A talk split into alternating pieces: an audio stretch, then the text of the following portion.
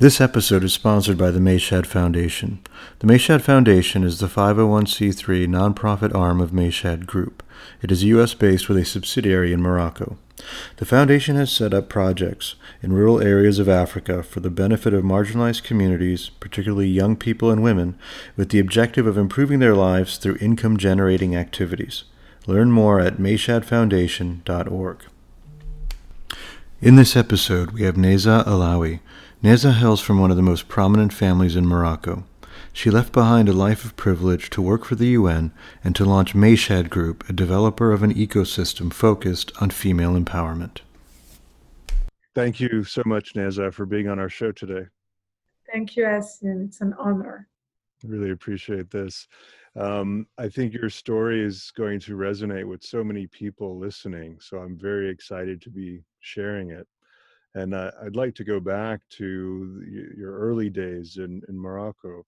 And um, what really stood out for me was how, at the age of seven, you knew you wanted to be an independent businesswoman making a positive global impact. So let's talk a little bit about that and what led you to have that belief at such a young, tender age. So when I wrote the book, Be Who You Want to Be, um, and I speak to young future leaders in universities, I always tell them that from experience, the hardest thing to um, to define to get into a path of leadership or success is to find out who do you really want to be. Mm-hmm. yeah.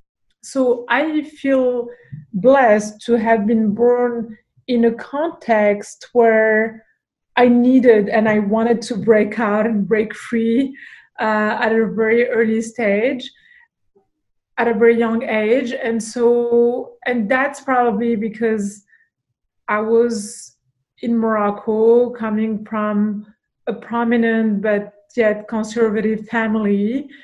And um, I had an older brother. Yeah. And I was that little girl who was growing up between city life during the week and, and my father was passionate about agriculture so he was taking us in um in a farm over the weekend. It just shaped up my personality to to be this hyperactive energetic girl at the time.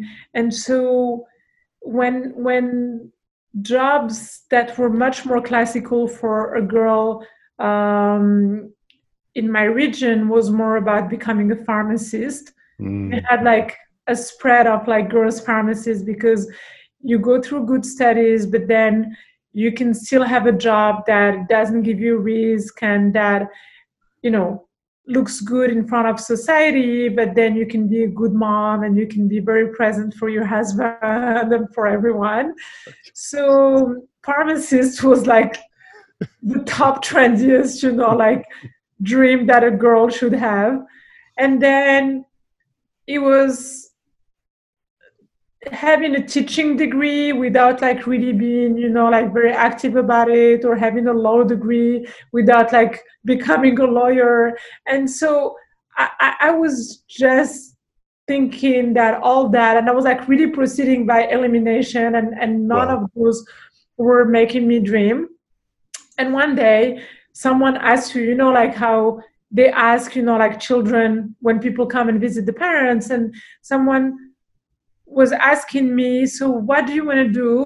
And I said, well, I want to become a businesswoman. and then my dad was so offended.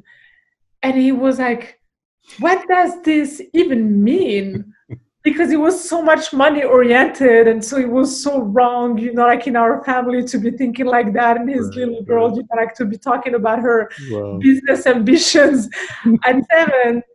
And then i started defending my idea because it was controversial. Yeah. And i said well i don't know what it's going to be but it just means that i'm going to be developing my businesses internationally and this and that and then i started like seeing that passion that was that i was looking for.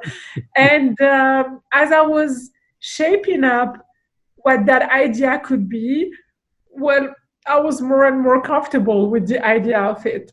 That's great. That's so, so wonderful. Thank you for that. That's a really very vivid uh, memory. I'm glad you shared that. Um, Nezha, uh, in your book, you share about how your parents divorced at six. Um, how has that impacted your life? It did impact my life uh, a lot because it was it, we need to to put it back again in in time and and like the regional context. Mm-hmm. Uh, being from like parent, divorced parents in 1989 in Morocco was not something that we knew. Mm-hmm. So so so when my parents announced that they were divorcing, not that I had ever seen them fighting or anything, but it was an arranged marriage because they're both from the same family and and my mom just wanted to get out of it after 14 years of marriage because um, it, it wasn't, you know, again, the dream life that she, she wanted. So, so there was nothing dramatic about the divorce, but it was the unknown. Yeah. And so, so when you're facing the unknown as a child, uh, you have two choices. And I think the first choice that is more like unconsciously we're more unconsciously driven to it. It's fear. It's yeah. it's crying. It's being sad about it. And that was my first choice of happiness. And and so i remember so my grandfather came to announce this to us. And my brother who was older just cried. I, I guess he was like a little more conscious. He was nine years old. And i thought to myself okay i asked a few questions. I said will we still see my father? And he said, yes, of course. I said, will both of our parents still love us? And he said, yeah, of mm. course. Mm. I said, okay, then I guess I'm choosing to be happy about it. I'm mm. happy for them. Wow. And I started empowering them through this decision. And so, so that was kind of like my first experience of empowerment. And it was my first experience of choosing happiness over sadness for myself. That's and great. that has dictated the rest of my life. Yeah. Where every time that I was faced to um, a fear or that choice where I could choose to create happiness or sadness in my life, I realized that I had the power to choose. Yeah. And I kept making that choice. Yeah. Oh, that's so great. Wow, thank you again. All compromises that come with it. Because I also realized, obviously, that when I made that choice of being happy as a six years old, and then it went on with four years of of like a very awkward situation because they were separated and not divorced. And I'm talking about the total unknown in terms they didn't know how to legally divorce in Morocco. okay, wow. And and my mom's dad was the highest um, juridic authority in Morocco, yet he didn't have the power to to release uh, his daughter from that situation. So it went with a series of of unknowns. So so a lot of compromise were made. You know, it wasn't a happy time. Yeah. But I just chose going out through it to keep relativizing things to keep you know like thinking that it could be worse that there is nothing dramatic about it and so on and and train myself into happiness. Wow. Well done. And so astute at such a young age. That's so it's so impressive about it. Um, moving forward i know that school was not very interesting for you because you had a lot of creativity and there was no real outlet for you to to show that um, but uh, once you uh, you did get married at a fairly young age, and um, you you had a retail business that you had launched with twelve locations. So share about that period of your life. Sure, and and I would love to also you know like talk about school. Yeah, please. And and so fast forward from those four years of the situation in my personal life with my parents, and then coming as a young 12 years old into middle school, my brain was emotionally much more trained to already be conscious of certain of the emotional intelligence Mm, yes. rather than the the um, the IQ, which at the time was the metric to understand who's going to be successful or not. Right.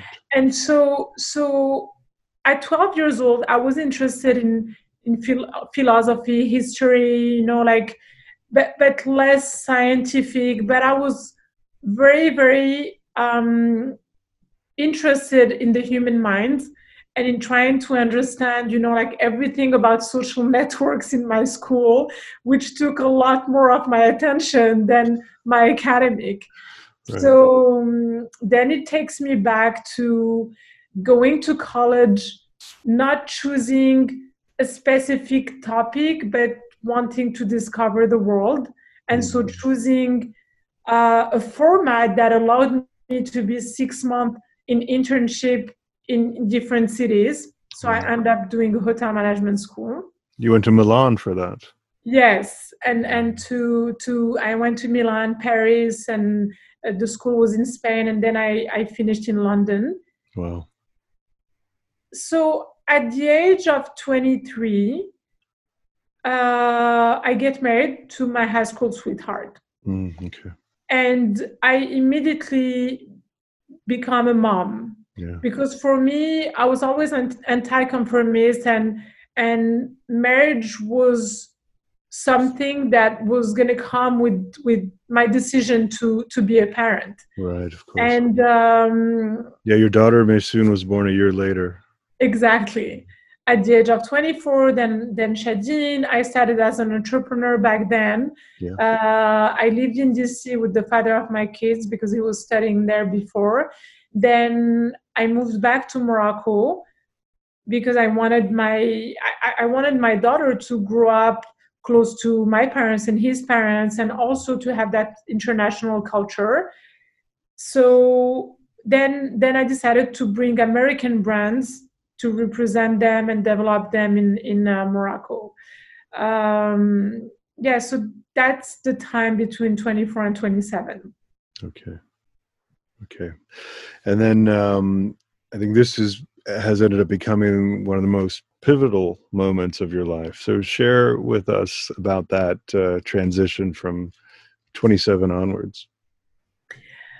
I think that during that time, I had compromised on uh, some traits of my personality, and somehow I had chosen a life that was much more conformist of what I was imagining, Yeah.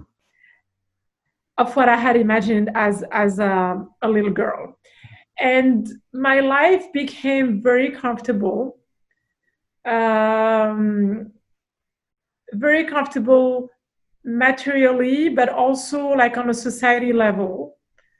And I was that good example of a good wife and a, a good woman that has her businesses and she's a good mom and and it was really not what I wanted to be because I knew that if I was a happy person internally and a successful person, it's because of everything that I had inside of me that um, made me be that person. My strength, my values, my my always caring for others. When I realized that, I I started like completely re-questioning what I had to bring to the world, and uh, I definitely had so much to share on a psychological level, on a on an empowerment level, um, and I made a choice because I think it took me six months between the real, realization of of all that to to really act on it, and I was seeing myself completely becoming like a ghost in social events where I would be completely bored and I would be like, what are you doing here? You know, it's like you should be doing like amazing things like working for the United Nations, you know, you should be you should be like writing books, you should be, you know, like following, you know, like discovering new passion, you should. And and uh, then one day I, I decided to make that choice. Amazing. And and to completely build my voice like i always felt that i had that inner strength in me to to support others and empower others. And then then i decided i mean like i started to see where am i going to go? Where should i start? And i realized that if i didn't deconstruct everything that I had around me materially to rebuild it, I would have never, you know, like a story and a word to share on how to make it from scratch. True. And I, I could only speak to people who were born with something and built on it. And uh, yes, I love the education that I had, and I love the values that were transmitted in my family, in my environment. But uh, I, I wanted to recreate things, everything on my own terms. And with all the, the material compromises that it has, it is the most liberating uh, journey that um, one can have. That's really phenomenal.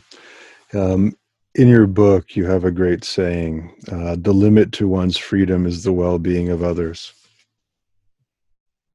I understood that at a very early age, that I had to create a lot of routines and discipline in my life to be free. Mm, yes. Because it's it's when you you are really disciplined in your life that you can experience the true inner freedom. Yeah. So the limit of our freedom is the well-being of others. We should be free to do whatever we want and make those choices for ourselves as long as we're not hurting others. Yeah, brilliant. So profound. And so, was it at that point that you worked for the UN? Yes. So, so, so the, the UN was my first own achievement mm. at all. It's like when I deconstructed my life and I said, okay, I'm, I'm starting from scratch. The first contract that I got was with the United Nations, and it took about six months, and it was it was something that I I had an idea about. I had a dream. I reached out. I went through processes.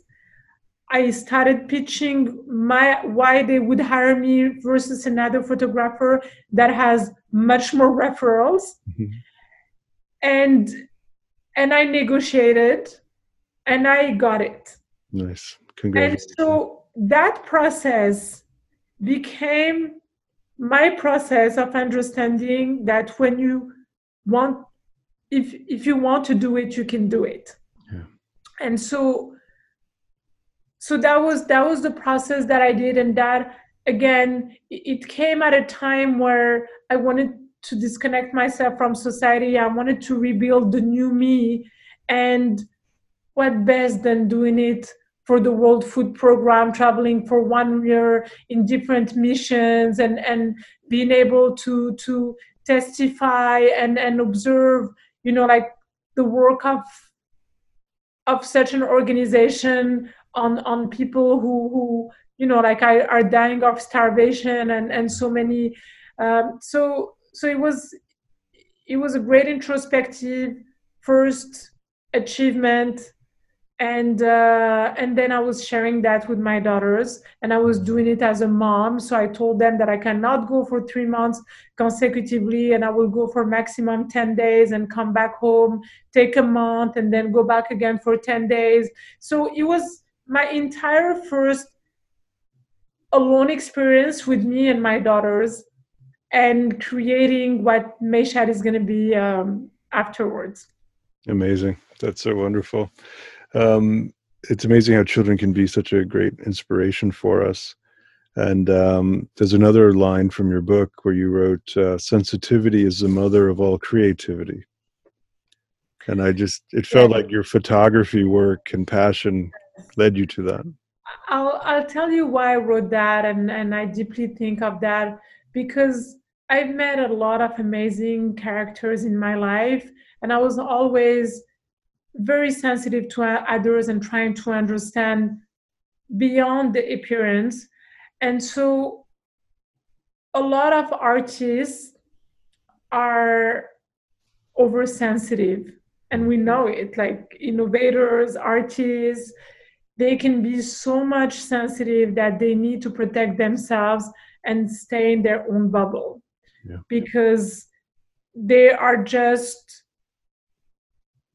they, they don't know how to to belong to that other world and they need to protect themselves from from the toxicity and noise of the rest of, of the world out of their ecosystem then i met amazing leaders who went through like very challenging time and just decided at some point to close up themselves to sensitivity because because their work was out there and they've been so much disappointed in their life that at some point they made a choice to close up.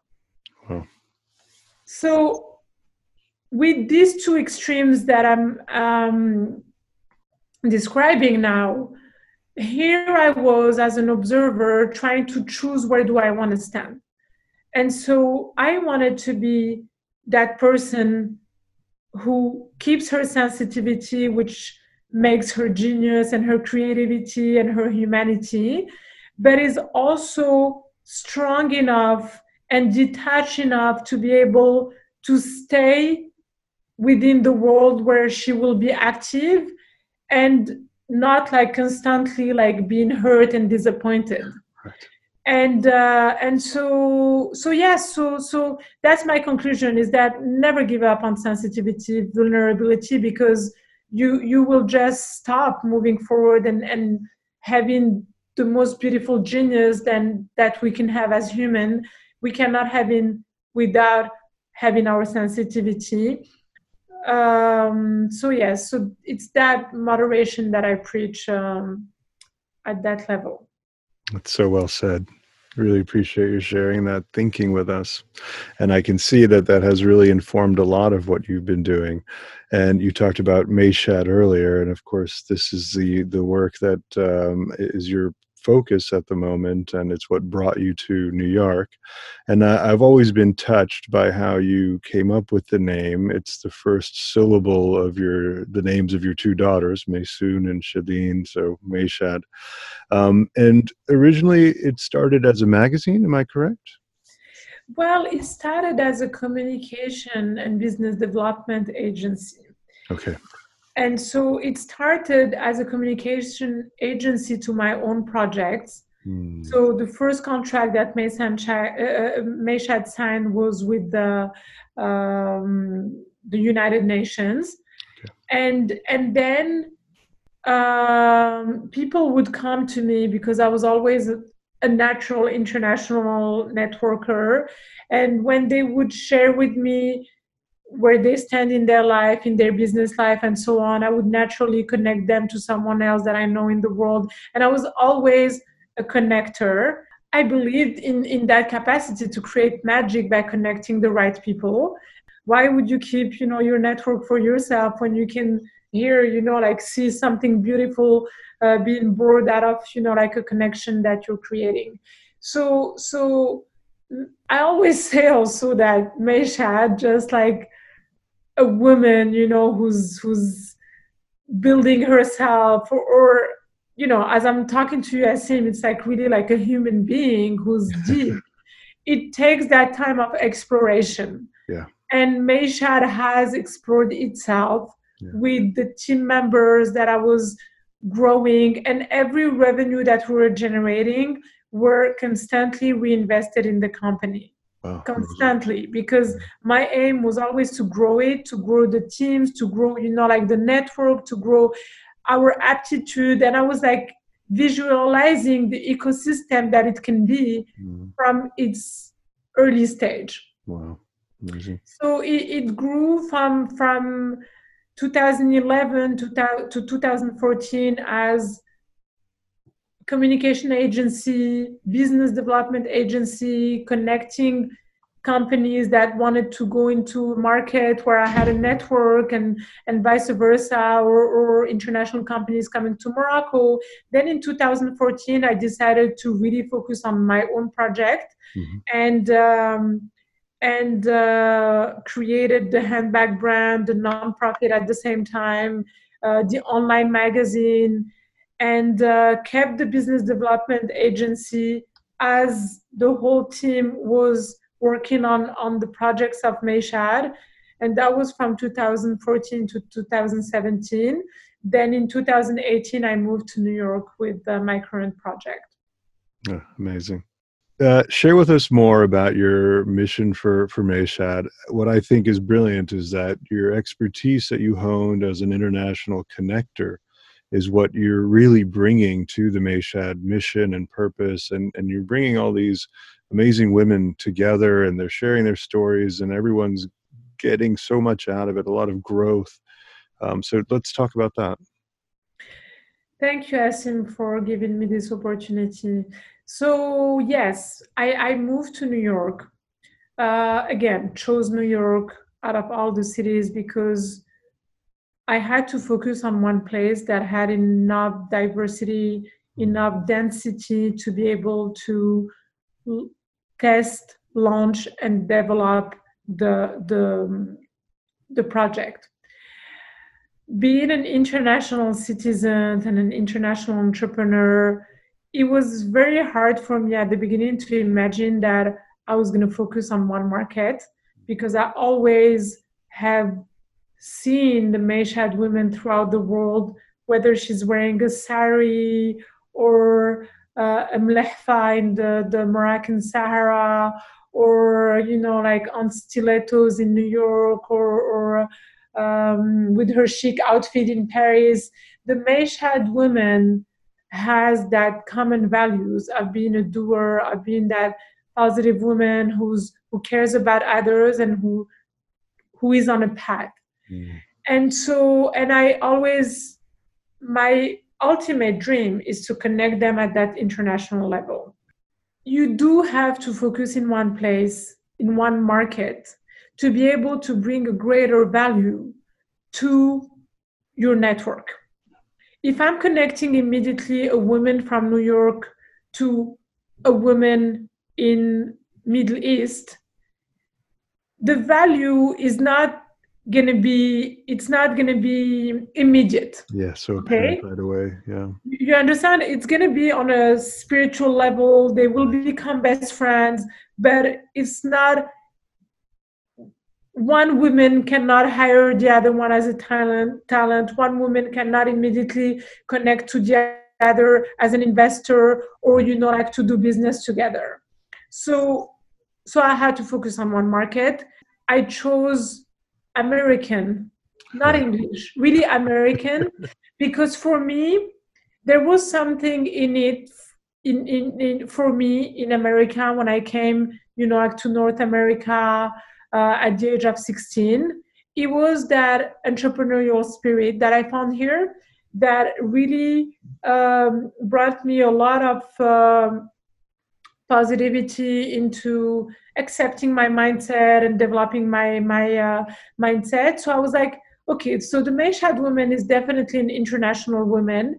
Wherever she is would have learned english. She has that humility to learn a language that is universal. As exciting as it seems i've made a lot of compromise because because a lot of my team members uh, with me not being there um, we're not we're not like we're not like following up the way like my presence was still needed there yeah. and that's one thing the second thing is i decided to move my daughters and so it was also you know like move them from school taking them away from my parents and their grandparents right. and and bringing them to a place where they were born where they came every two months but it's not the same condition as living in a um, in in Morocco. So so a lot of compromises but but beautiful results. No that's fantastic. Um, what is your vision for Mayshad where you will feel like this has been a success? I, I feel that it's like an iceberg mm. that I started a long time ago. My vision has always been to create an ecosystem that would, where every single element in that ecosystem nurtures the ecosystem and is beneficial to all the other elements. Mm. It's like you're a strong individual in an ecosystem, but you're part of like a stronger ecosystem that makes you like you're individually strong. So I empower you to be individually strong, but I also offer you that ability to be part of a strong collective. Pragmatically, how does it uh, translate? So, content, workshops, training, conversations, networking. When you have the inspirational content, the true learning is you need to learn and you need to transmit. And ah, that's yes. how the process happens. That's how you become an amazing learner. It's when you have that capacity to transmit that learning. Yes. And so when you're put into a networking space, then this is how you're transmitting back. Yes, yes, absolutely. And there's a saying that you have mastered material when you can teach it to somebody else. Exactly. That's really exceptional and incredible. Thank you, Asim. So now uh, you can find us on joinmayshad.com because there is a Mayshad Group website, which is more the corporate website that uh, shows all the enterprises of the group. But Join Mayshad is the network. And when you go in it, you see all the events, the different memberships. There is actually a membership that we just launched. It's called the Mayshad Friend Membership, and mm. that's for men who support women and support the vision of women's empowerment. Oh, fantastic. So, I, I, think of myself as a Mayshad man. Completely, you are. totally. We're also launching a, a, tech platform that allows the, um, the interaction beyond the, the event.